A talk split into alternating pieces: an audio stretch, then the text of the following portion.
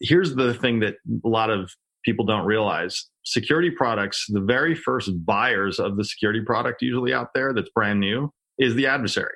They buy, they buy it first because they're going to go and break it. They're going to figure out what the ways are around it or through it. And then lo and behold, the thing gets out to market and they've already found ways to bypass it.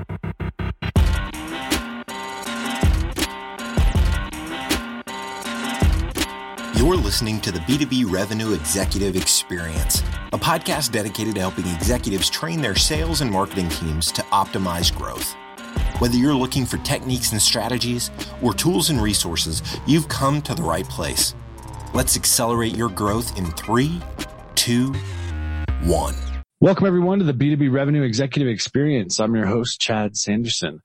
Today we're talking about one of my favorite topics, cybersecurity, how it can help drive better M&A deals, how it can address supply chain issues, what is cyber risk insurance, and of course, how is this evolving field impacting business in general? To help us, we have with us Karim Hijazi, founder and CEO of Prevailion. Karim, thank you so much and welcome to the show. Thanks for having me, Chad. Pleasure to be here. So we always like to start with a question to help the audience get to know our guests a little bit better. And I've been on a, a, kick. I don't know about finding out what people are passionate about that based on your, maybe they know you through work. Maybe they know a social profile or persona, but curious something you're passionate about that those that know you only through work might be surprised to learn about. That's a good question. Um, so interestingly enough, it's, it's photography. I do a fair bit of it. And what's even more interesting is that's actually, I've been formally trained in it. So I have a degree in photography out of all things, but completely jettisoned that career path to do what I do now. uh, which is much more lucrative and probably far more interesting. But uh, the photography has survived on with me as a as a passion and a hobby at this point. So well, and it gives you, I mean, it gives you a creative eye. It tells us you're creative, right? You have to. Uh, some of the photos that I've seen, you know, every my brother's always yeah. like, oh, they just put a new Instagram filter out, which took care of you know 20 hours of work I used to do. yeah, uh, but the you know, the framing of it and the capturing of it, there's some absolutely stunning photos. So is it something you get to do? You know, do you have a big rig or you just using an iPhone or whatever when you go out to take? No, pictures? I do. I, I, I'm, I, well, so it's funny. I, I, would say I'm old school, but then, then again, the camera I'm using now compared to what I was messing with in the late '90s is like, you know, light years ahead. Uh, no, I have a Canon uh, EOS Mark II. It's a proper SLR, you know, one of those big ones. You actually probably everyone knows those cameras from watching cameras on the sidelines at, at, at like a football game right. or whatever, where they got the gigantic lens on it. And uh, that body, and you know, everything with a camera like that is about its lens, right? So uh, yeah, I mess with that because I. It's funny. I was doing some iPhone photography for a while, just messing around, and then thought it was all right. And then I got my actual camera out, and I was like, oh, night and day, because the quality of the photo completely different. You just lose you know you go nose blind to it a little when you're when you're so used to taking a picture anywhere at any time with a phone. Right. Oh yeah. It's nice oh, to get yeah. a nice to get a good, good camera on it. You have probably the best vacation and family photos of anybody in the neighborhood would be my guess. Well it's funny that most of those are still sadly the, the iphone photos because lugging around doesn't happen very often to be honest with you. Perfect. All right so for context give our listeners a little bit of information around Prevailion and what you guys do over there Sure. So we are the world's first compromise intelligence platform. And uh, that's kind of a series of words that don't normally go together because we're inventing it. Um, there's plenty of, exactly. There's a lot of threat intelligence platforms out there, which a lot of people have heard about. There's security intelligence. Uh, you know, there's business intelligence, which I know a lot of business listeners know about. But compromise intelligence specifically is about understanding and knowing that there's an active breach or specifically compromise happening within an organization that we're able to identify in real time and then deliver that intelligence to our clients. And we deliver that intelligence about themselves, but more importantly, their e- their third party ecosystems or partner ecosystems, so they can prevent the infection from spreading from that partner to them. And so it's it's less about intrusion and more about hey, there's somebody in here and we need to stop it, and this is where it's coming from and how we uh, what's the word I want to use? This is how we fence put a fence around it. This is how we stop it from going any further. Yeah, it's a, exactly right. It's a preemptive, proactive effort versus something that's more reactive. And so, unlike something that's looking for vulnerabilities or possible exploitability, we're looking for something that's now already in a state of compromise and my best and favorite analogy is anyone that's a Walking Dead fan will get it. You're either a zombie or you're not. and uh, we're helping non-zombies stay away from getting bitten by zombies. I love it. As a Walking Dead fan, I can resonate with that. That's awesome. Yeah. So, all right, cybersecurity is a hot topic, right? Obviously, anybody who has, you know, play, pays attention to their credit report and what happened with Experian, and you can go right. back and what happened with Target. Like you're always constantly hearing somebody got compromised, and oh, by the way, all of this information got lifted, and now everybody should be freaking out. And so, organizations are Im- implementing and have been for a while, you know, chief security officer roles, right? At least one way of, of doing it is, is building that organization. But when you work with organizations and you start to, to have conversations with them, what is it that you see they're doing that's kind of a flag for you that tells you that it's a less than optimal approach to cybersecurity? That's a great question. First flag would be an organization that assumes that compliance is security that's a really common misrepresentation or mis- misunderstanding. Being in compliance does not mean you are secure. Being in compliance means you're in compliance, which means that you probably have checked all the boxes by some sort of consultant or auditor that says that you effectively have something in the corner that resembles a firewall and you you say you have antivirus and you filled out the form properly and therefore give you a, a good a good grade that's one that's very common because unfortunately for most organizations you know that is sort of this you know it's a pain point because it's a burden. It's cost center to go and buy security products and deploy them. It feels like it's a waste of money especially when nothing seems to happen right? It's that this was all preemptive and proactive and i spent the money because i had to and i begrudgingly had to and therefore all, all's well now. That would be one. Another very common one is believing, unfortunately, a lot of the hyperbole in the market now. There's a lot of strong marketing that if you just buy this widget or that widget and or this software or this team, you'll be fine. And unfortunately, there is no silver bullet for this kind of thing. And it's an ever vigilant process. So the idea that this is something that you can statically fix is really, it's, it's, it's wrong fundamentally it's a dynamic problem and it's asymmetric and we'll get into this hopefully through the conversation and so by nature of it being dynamic and asymmetric means you've got to be the same way in order to defeat it and so most people are very static about the approach and that's that's where they fail one of so now I'm totally going to go from B2B to consumer, just, and I'm totally off script, sure. but I, it just made me think of something. Have you seen the uh, Winston, the Winston box that is on Indiegogo that they're promoting the heck out of for home for home networks? Yeah. Oh, wait, I may have. Yes, I did. I did. I now remember what you're talking about. Yeah. I, and I, am looking at that and I'm, there's a part of me that thinks, you know, that's, it's phenomenal. And look, as a tech geek, I'll be the first to admit, yes, I am going to get one, but I, the, I know there's no silver bullet, but it's funny as I sure. look at that marketing and stuff, that sense of, I have a solution, so I should not be in fear. At, at an right. individual level, it, it compounds when you get to the organizational level. And I love that, that quote, compliance is not security because that's just check by that's kind of CYA. Like we did the minimum. Right. Whereas mm-hmm. being proactive and being vigilant is a, is a totally different mindset almost. Yes, exactly right. No, and you're right on. And and I hate to say it, and it's not to disrupt that product or any other product for that matter, but the reality is when I brought up the term asymmetric, what I was getting at there, and that's a fancy word for simply saying that the adversaries out there that are looking to get in. And when I'm talking about adversaries, I'm not talking about some kids or script kiddies, as we call them, that are trying to mess around. I'm talking about really motivated, in most cases, unfortunately, governments in other countries that have unlimited resources and time. And they can fail many times, Chad.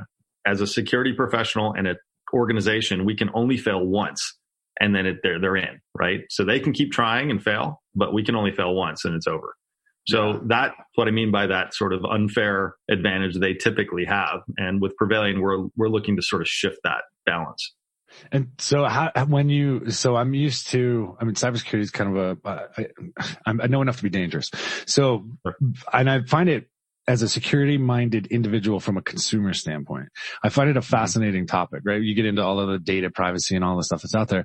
But when you, how do you monitor? You mean you're talking about companies where you've got to be monitoring networks that, that span the globe. And so how do you, and maybe we don't want to give away the, the product details, but how do you, like, I'm just really curious, how do you monitor yeah. for or flag like, Hey, we have a situation? Yeah, your your question actually is a very big part of the genesis behind the Prevailion product and platform. And uh, that that genesis was that there's so much out there. Uh, there's so much, let's call it attack surface, right? Which is just corporate sure. environments.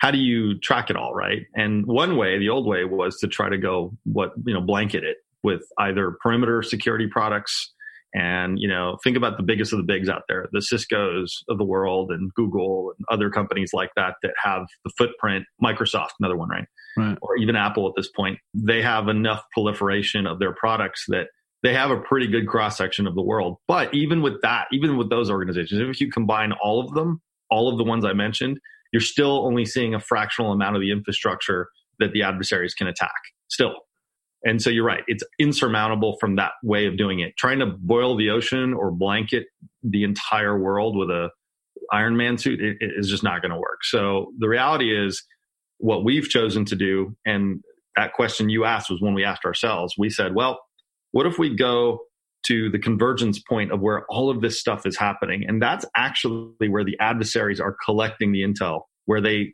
sort of the drop point of where everything is going to. Basically, their infrastructure is what we're targeting as Prevailion. So when all of all the victims they've effectively infiltrated have malware resident in there, and those that malware is beaconing back out to the what we're calling the command and control, and you've probably right. heard that term before. Yep. We're there. We're at the command and control now, listening to see who the victims are. So we don't need to go and find all the victims. The victims effectively call back home unfortunately to the adversary where we're actually watching and listening. And that's how we know who's victimized. Wow. Uh, it's a total it's a slight perspective shift yep. which has very large ramifications for right. for everybody. I, this is i know totally not the goal. Are you guys going to do a consumer product? So we i'd be interested. been, you know, it's it's funny you said that, Chad, because we've been dabbling in this this idea that yeah, because you know we could literally look at anyone's IP address and determine whether they have something that is behind it or not, right? The challenge here is again education. It's getting people to understand exactly what we talked about in the beginning. That unfortunately, just because you bought the latest and greatest things from Best Buy, or you have the newest router, or whatever, or you, or you have AV antivirus on your machine that false sense of security usually gets people kind of calm and relaxed that they've got what they need to protect themselves. They've got a Winston now, so they're good, right? right. um, so sorry, Winston. You know, but the real the reality is it's not just that; it's anything. Unfortunately, the adversaries are pretty sophisticated.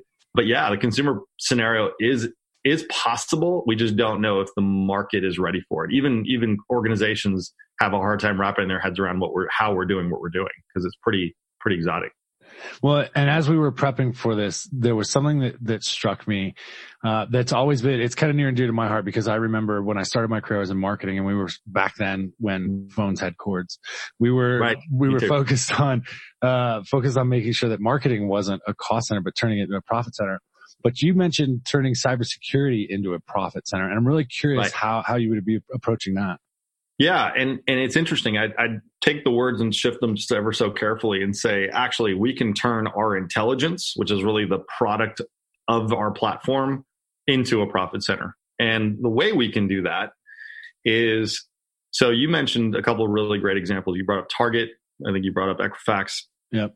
And in fact, both of those were perfect cases of a third party vendor like in the case of Target, it was their HVAC vendor that was their network, the, air conditioning network was what was hacked that allowed the adversary to get in through that network to then bounce from there into, into Target's main network, right? Or their POS system network. Third party or partner ecosystems are fundamentally weaker. And that's what the bad guys know. They're not going to go pound on your front door anymore.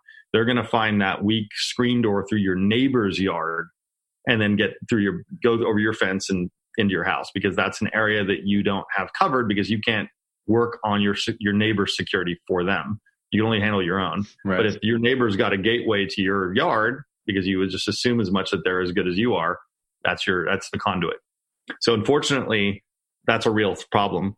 What we're able to do is deliver the intelligence about who is already in a state of compromise to organizations to then preemptively choose how they work with them and then take that even further to groups like investment groups that can then make decisions on who to invest in possibly who to short hedge fund.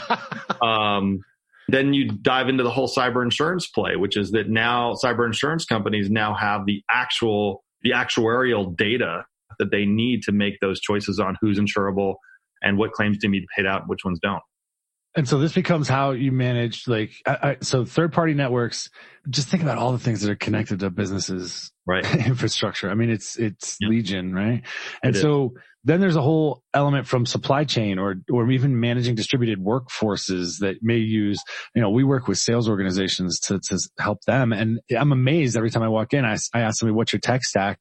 And I get right. different answers from every individual in there because they're all using free add-on apps or something, something here or there that they're giving, you know, unbelievable levels of access to the mm-hmm. backbone mm-hmm. to. And I'd say most of the time, I'm not even sure the companies are aware of it. So how do you, how do you go about that education piece? Not only to make the sale, right? From a, hey, we're right. doing it differently, but to make people really understand just how vulnerable they are. So usually we have to show them. So you bring up a great point. There's nothing like visually seeing it. It's the most visceral thing when people look at our platform. We have what looks effectively like a search engine. No kidding. It looks like a literal bar with a go or little magnifying glass and you can type a company name in there or an IP range and usually they'll put in either some sort of partner of theirs or some some maybe even an organization they're looking to acquire and they're looking to get some leverage to change the price tag or change the terms of the deal or maybe they need to go buy some acquisition insurance like Marriott probably should have done with SPG.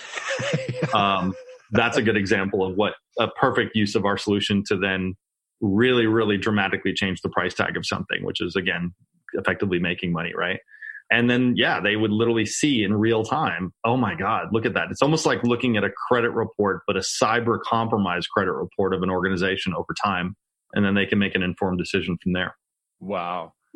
And so, okay, so this, this brings up a, couple of quick questions. So if we talk about, think about everything that's out there, right? I'm, when I mentioned mm-hmm. Winston on the consumer side, there's a whole bunch of Symantec, all those guys, well, before they were bought, a whole bunch of them were doing, you know, consumer security. Now we've got massive companies that are going into cybersecurity and these things are not cheap, right? I mean, in order, in order to manage the amount of data that is generated and to sift through it, analyze, identify who's been compromised, where their information's going. Then you got the whole dark web component.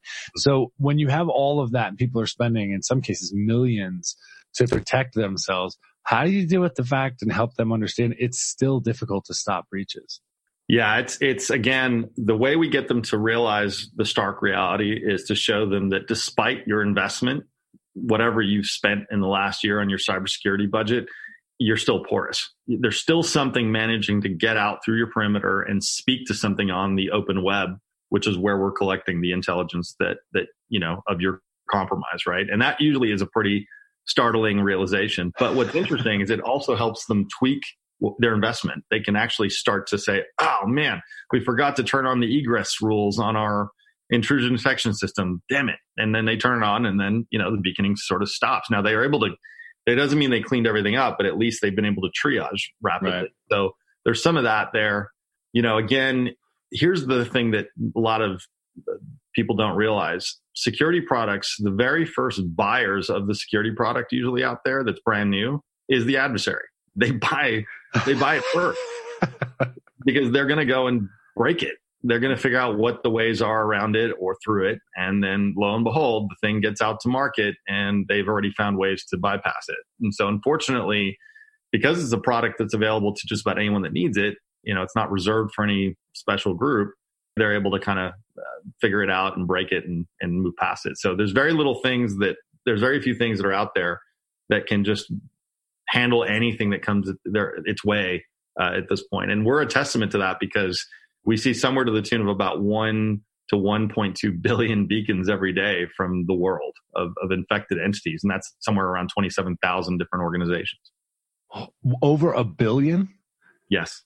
Holy. Okay. Wow. Yeah. yeah that makes me, I'm not going to sleep tonight. Okay. Um, that makes me very uncomfortable. So there was another topic uh, that came up in some of the materials you sent over, cyber risk insurance. Now, anybody who takes a deep breath and thinks a second for the insurance industry should have figured out that this was going to happen. I'll be completely candid and say that it hadn't even crossed my mind that companies might sure. actually be buying this stuff. But I'm, who's underwriting? I know they've got all the data, so the actuarial tables will be set up, but who underwrites it and how are they going to manage the fact that as more organizations are founded, there will be continue to be more breaches. And so I would think that would screw up the actuarial tables for cost over time. Yeah, and and you know it's interesting. It's a little in reverse. It's so new and it's been it's been the dream for a long time and it's the usual suspects that are actually doing it so the biggest of the big insurance organizations are indeed the ones that are going to be leading the charge there are some boutique ones that do it specifically for cyber however if you look at some of the more high profile breaches that have happened cyber insurance was there but it was only covering a very small fractional bit of the actual problem like for example informing the victims of the fact that they were breached right? Or that that hey your information may be now available on the dark web. Here's a free subscription to x or y or z or whatever. Not exactly a very expensive proposition compared to the loss right? The the greater play is could you get cyber insurance to help mitigate the pain of, of the, the full breach for the organization, not just simply helping them with the notification part. And to, to date, there hasn't been clear cut actuarial data, believe it or not. Part of the reason why is that it's hard to get evidence that is clear. It usually takes a long time. When, when something happens like a breach, the process is usually disclosure, then you know PR has to manage the the sort of reputational fallout, which actually further impacts it and complicates it. Then you get something like an incident response team in to help do the actual forensic analysis of what transpired. All that's very long, right? And and then if you remember Yahoo breach, yep, you remember how the number kept getting bigger and, and bigger, bigger and bigger. yeah, because they kept discovering more and more that they hadn't figured out before. So of course, you can't.